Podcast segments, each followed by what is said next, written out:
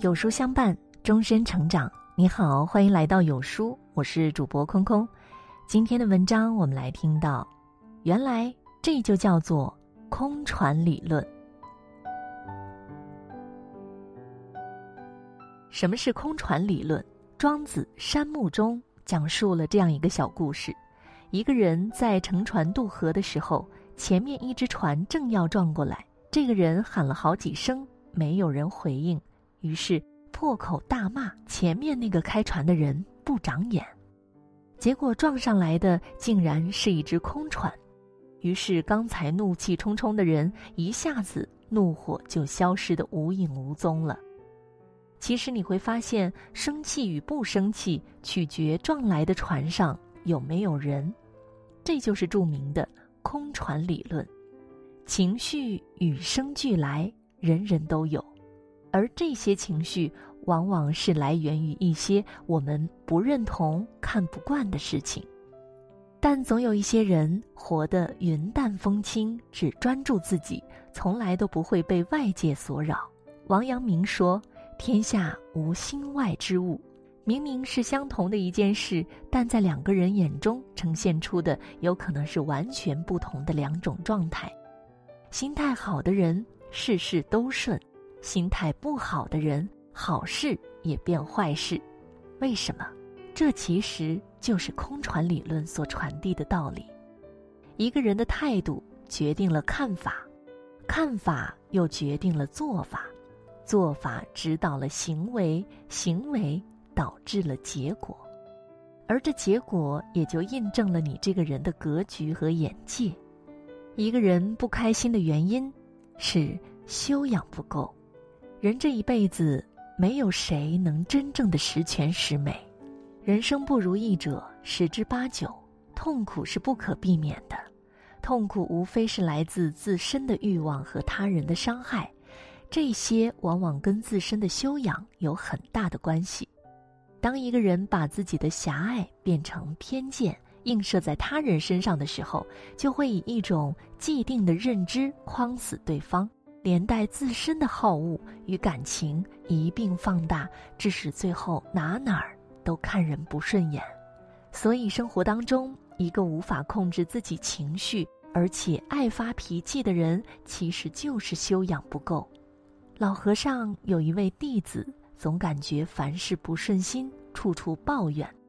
老和尚知道之后，就让当着他的面，抓了一把盐，放到了一杯水里面。让弟子喝掉，弟子喝了一口就吐了出来。老和尚说：“味道怎么样？”弟子说：“苦。”老和尚又带着弟子，转而又来到湖边，向湖中也撒了一把盐，然后让弟子品尝湖水。大师接着问：“味道怎么样啊？”甜。大师说：“生活中的不顺与烦恼。”就是这把盐，不多也不少，但是容器不一样，味道就不一样。当心胸开阔，就是痛苦，也是甜的；当心胸狭隘时，一点苦自己也承受不住。人生就应该活得潇洒一点儿，别让那些是是非非、错错对对影响自己的心情。毕竟，这个世界只有你自己。才能真正伤害你自己，而不是别人。你看别人不顺眼，是自己修养不够；你爱发脾气，是因为修养不够；你因为别人而痛苦，也是自己修养不深。越是有修养的人，胸怀就越大，就越容易与人相处；而那些格局大的人，往往事业顺利，人生畅通。格局小的人目光短浅，顾此失彼，很难有大作为。所以做人千万别和自己过不去。你看不惯的人和事，不要去在意，看淡就好。懂得尊重不同，心宽，眼就宽。因为不同，世界才会精彩。我们常说，懂得赞美别人是一种美德，但其实懂得尊重。比懂得赞美更重要。一个人成熟的标志就是尊重不同的文化，不同的价值观。如果一定要以消灭自己不认可的事物为己任，这并不是责任感爆棚，而是你太过以自我为中心，而这也就轻而易举地暴露出你的短见和无知。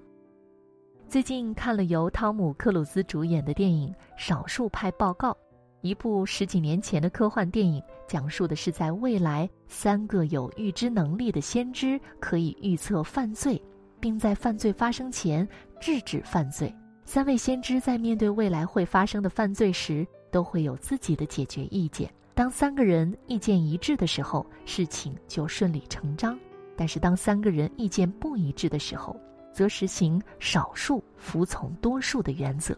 不过，他们不单单只是保留了多数意见，同时还会保留一份少数意见的报告，因此就被称为少数派报告。《论语》中说：“君子和而不同。”在人际交往中，君子能够与他人保持一种和谐友善的关系，但在对具体问题的看法上，却不必苟同于对方。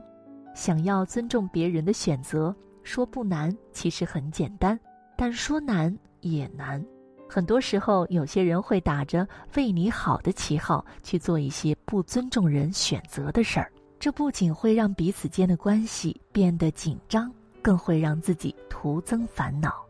而真正的成熟，就是不断的去掉我执、我以为。面对那些看不惯的东西，不再指指点点，而是尝试去包容一切、接纳一切。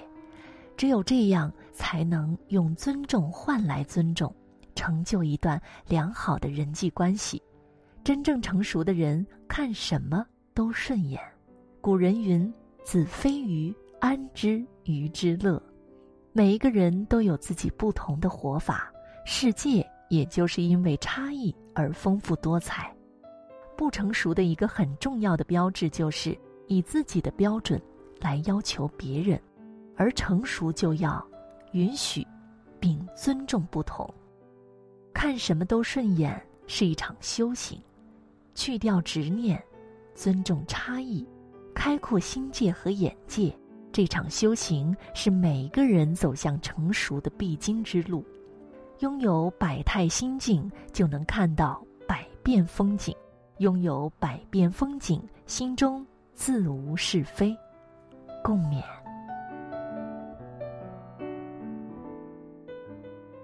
好了，今天的文章就跟大家分享到这里了。如果你喜欢今天的文章，记得在文末点亮再看，跟我们留言互动吧。另外，长按扫描文末二维码。在有书公众号菜单免费领取五十二本共读好书，每天都会有主播读给您听哦。或者下载有书 App，海量必读好书免费畅听，还会空降大咖免费直播，更多精品内容等您随心挑选。我是空空，明天同一时间不见不散。